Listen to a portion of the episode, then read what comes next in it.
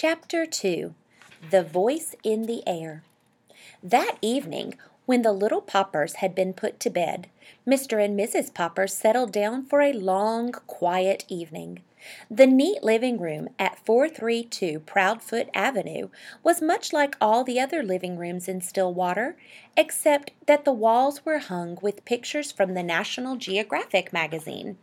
Mrs. Popper picked up her mending while Mr. Popper collected his pipe, his book, and his globe. From time to time, Mrs. Popper sighed a little as she thought about the long winter ahead. Would there really be enough beans to last? she wondered. Mr. Popper was not worried, however.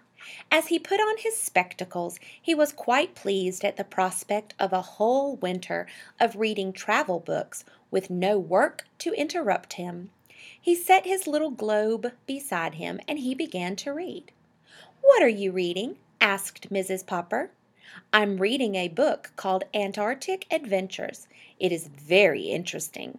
It tells all about the different people who have gone to the South Pole and what they have found there. Don't you ever get tired of reading about the South Pole? No, I don't. Of course, I would much rather go there than read about it, but reading is the next best thing. I think it must be very boring down there, said Mrs. Popper. It sounds very dull and cold with all that ice and snow. Oh, no, answered Mr. Popper. You wouldn't think it was dull if you had gone with me to see the movies of the Drake expedition at the Bijou last year. Well, I didn't, and I don't think any of us will have any money for movies now, answered Mrs. Popper, a little sharply. She was not at all a disagreeable woman, but she sometimes got rather cross when she was worried about money. If you had gone, my love, went on Mr. Popper, you would have seen how beautiful the Antarctic is. But I think the nicest part of all is the penguins. No wonder all the men on that expedition had such a good time playing with them. They are the funniest birds in the world. They don't fly like other birds. They walk erect like little men. When they get tired of walking, they just lie down on their stomachs and slide. It would be very nice to have one for a pet. Pets, said Mrs. Popper. First it's Bill wanting a dog, and then Janey begging for a kitten, and now you and penguins. I won't have any pets around. They make too much dirt in the house, and I have enough work now trying to keep this place tidy, to say nothing of what it costs to feed a pet. Anyway, we have the bowl of goldfish. Penguins are very intelligent, continued Mr. Popper. Listen to this, Mamma. It says here that when they want to catch some shrimps, they all crowd over to the edge of an ice bank. Only they don't just jump in, because a sea leopard might be waiting to eat the penguins. So they crowd and push until they manage to shove one penguin off to see if it's safe. I mean, if he doesn't get eaten up, the rest of them know it's safe for them all to jump in. Dear me, said Mrs. Popper in a shocked tone. They sound to me like pretty heathen birds.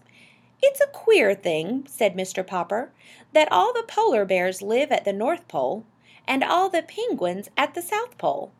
I should think the penguins would like the North Pole too, if only they knew how to get there. At ten o'clock, Mrs. Popper yawned and laid down her mending. Well, you can go on reading about those heathen birds, but I am going to bed. Tomorrow is Thursday, September 30th, and I have to go to the first meeting of the Ladies' Aid and Missionary Society. September 30th? said Mr. Popper in an excited tone. You don't mean that tonight is Wednesday, September 29th? Why, yes, I suppose it is. But what of it? Mr. Popper put down his book of Antarctic adventures and moved hastily to the radio. What of it? he repeated, pushing the switch. Why, this is the night the Drake Antarctic expedition is going to start broadcasting. That's nothing, said Mrs. Popper. Just a bunch of men at the bottom of the world saying, Hello, Mamma. Hello, Papa. Shh! commanded Mr. Popper laying his ear close to the radio. There was a buzz, and then suddenly, from the South Pole, a faint voice floated out into the Popper living room. This is Admiral Drake speaking. Hello, Mamma. Hello, Papa. Hello, Mr. Popper. Goodness gracious! exclaimed Mrs. Popper. Did he say Papa or Popper? Hello, Mr. Popper, up there in Stillwater. Thanks for your nice letter about the pictures of our last expedition. Watch for an answer, but not by letter, Mr. Popper. Watch for a surprise. Signing off. Signing off. You wrote to Admiral Admiral Drake? Yes, I did, Mr. Popper admitted. I wrote and told him how funny I thought the penguins were. Well, I never, said Mrs. Popper, very much impressed. Mr. Popper picked up his little globe and found the Antarctic. And to think, he spoke to me all the way from there, and he even mentioned my name. Mamma, what do you suppose he means by a surprise? I haven't any idea, answered Mrs. Popper. But I'm going to bed. I don't want to be late for the Ladies' Aid and Missionary Society meeting tomorrow.